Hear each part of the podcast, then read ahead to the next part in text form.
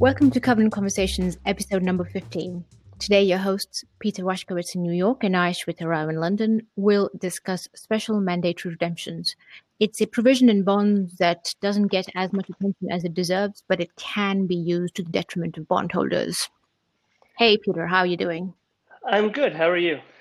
Good. So tell me, we've been talking about special mandatory redemptions at our end and in light of the failed mergers and acquisitions that um, you've been seeing on your side of the pond. Tell us more about that. Yeah, so um, you know, up to now we've kind of been talking about transactions that a lot of companies have been pursuing to raise liquidity. But uh, what we haven't discussed is a lot of companies um, possibly trying to preserve liquidity have um, have walked away from acquisitions that had been announced, uh, you know, pre-COVID um, with the with with with the buyers, uh, you know, claiming that uh, MAE has occurred and that you know circumstances have changed, and that gives them an out from um, their obligations under the merger agreements. Um, you know, a few examples are uh, Sycamore walked away from its acquisition of L Brands, Victoria's Secret business. Uh, Carlyle walked away from its acquisition of a 20% stake in American Express Global Business Travel. Um, Ally Financial walked away from its acquisition of CardWorks and uh, recently, Simon Property Group walked away from its acquisition of Taubman Centers. Um, so, uh, you know, I, I, think it's, it's interesting. Now, none of these, uh, none of these acquisition, uh, none of these acquisitions kind of implicated a special mandatory uh, redemption. But given how many acquisitions have been terminated, and you know, probably some future ones also will be terminated, it, it's definitely um, worth, you know, telling our listeners about these provisions. Let's go back to the basics. What are special mandatory redemption provisions and how are they relevant? Um, well, so in, in the normal acquisition financing, um, a company will issue bonds and will, uh, you know, the proceeds will go into an escrow account. And um, upon the closing of the acquisition, the proceeds will be released uh, to fund an acquisition. Um, for uh, sometimes issuers will issue bonds well in advance of um, well in advance of, of the uh, anticipated closing date of an acquisition.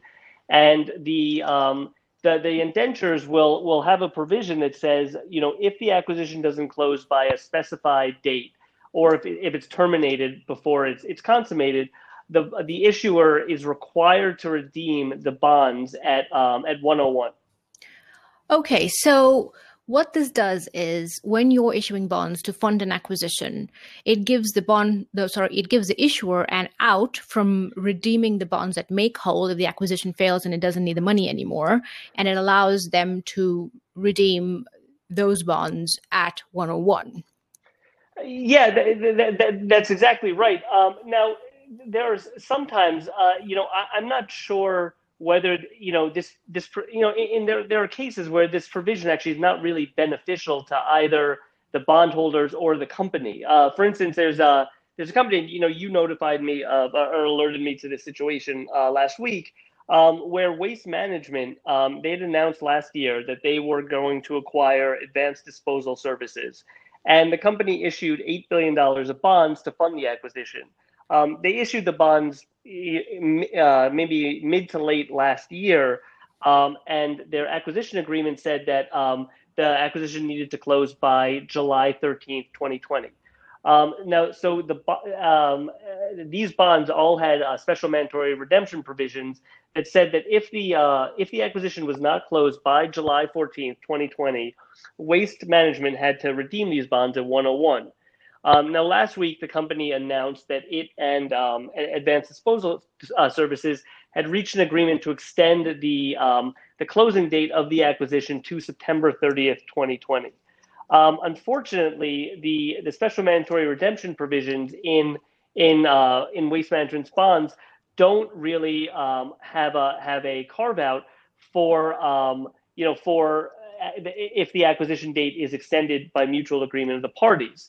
So, uh, you know, because the provision says if the acquisition is not closed by July 14th, um, and because the companies have, have agreed to extend the closing date to September 30th, it looks like the company could be on the hook to redeem the bonds um, unless they close before July 14th, which does not look like uh, does not look like it will happen.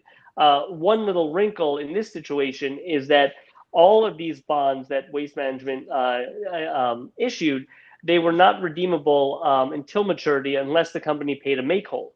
So uh, before the company announced the extension of the acquisition closing date last week, all of these bonds were trading at around 110, you know, maybe 108, maybe 112, but they were all trading at, at a price that I assume reflected um, the current make whole price.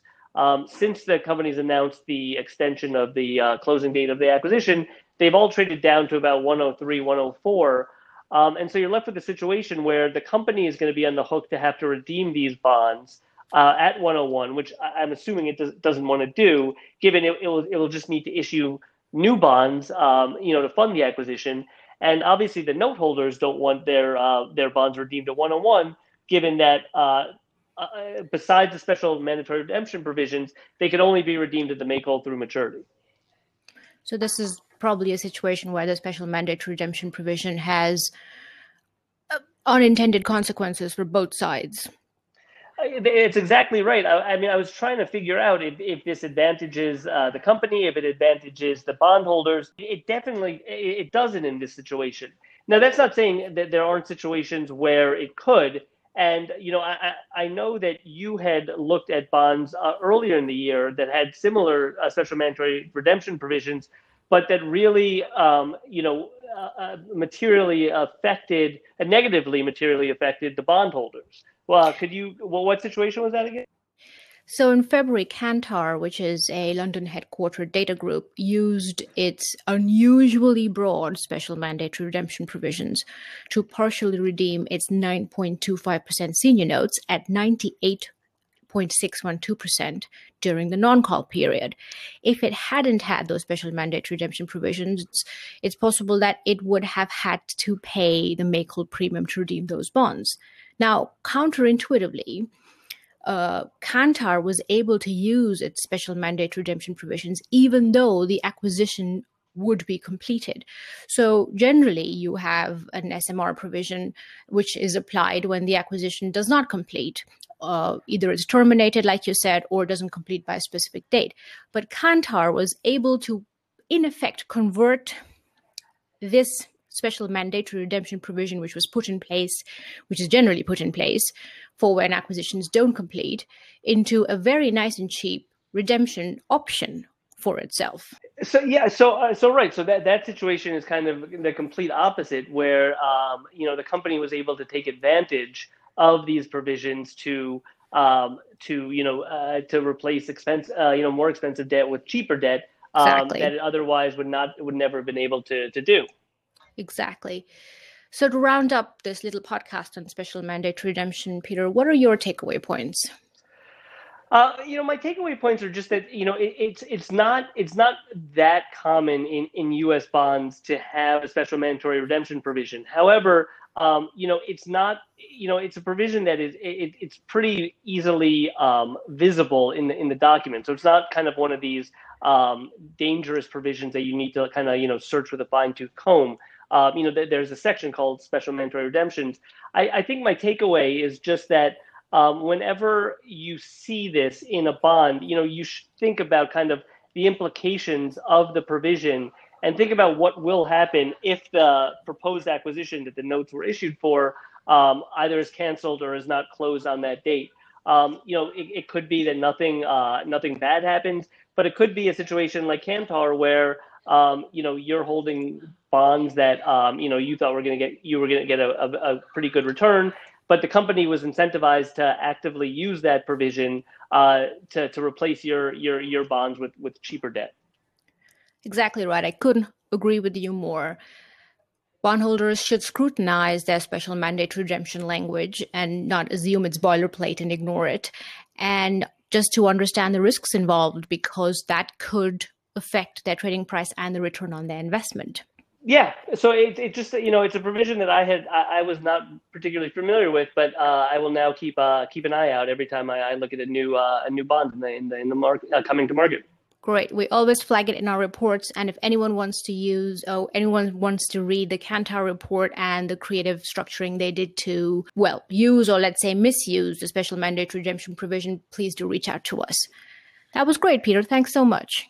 All right. Thanks, Rita. Take care. You too. Bye.